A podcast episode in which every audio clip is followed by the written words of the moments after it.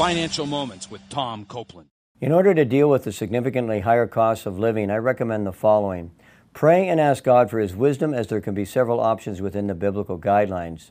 Next, list out all of your debts as well as your assets. Consider selling any unnecessary assets in order to pay down debt.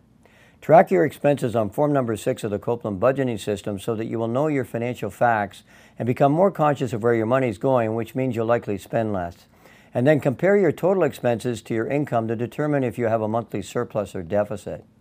Next, review your normal monthly expenses and eliminate any discretionary expenses.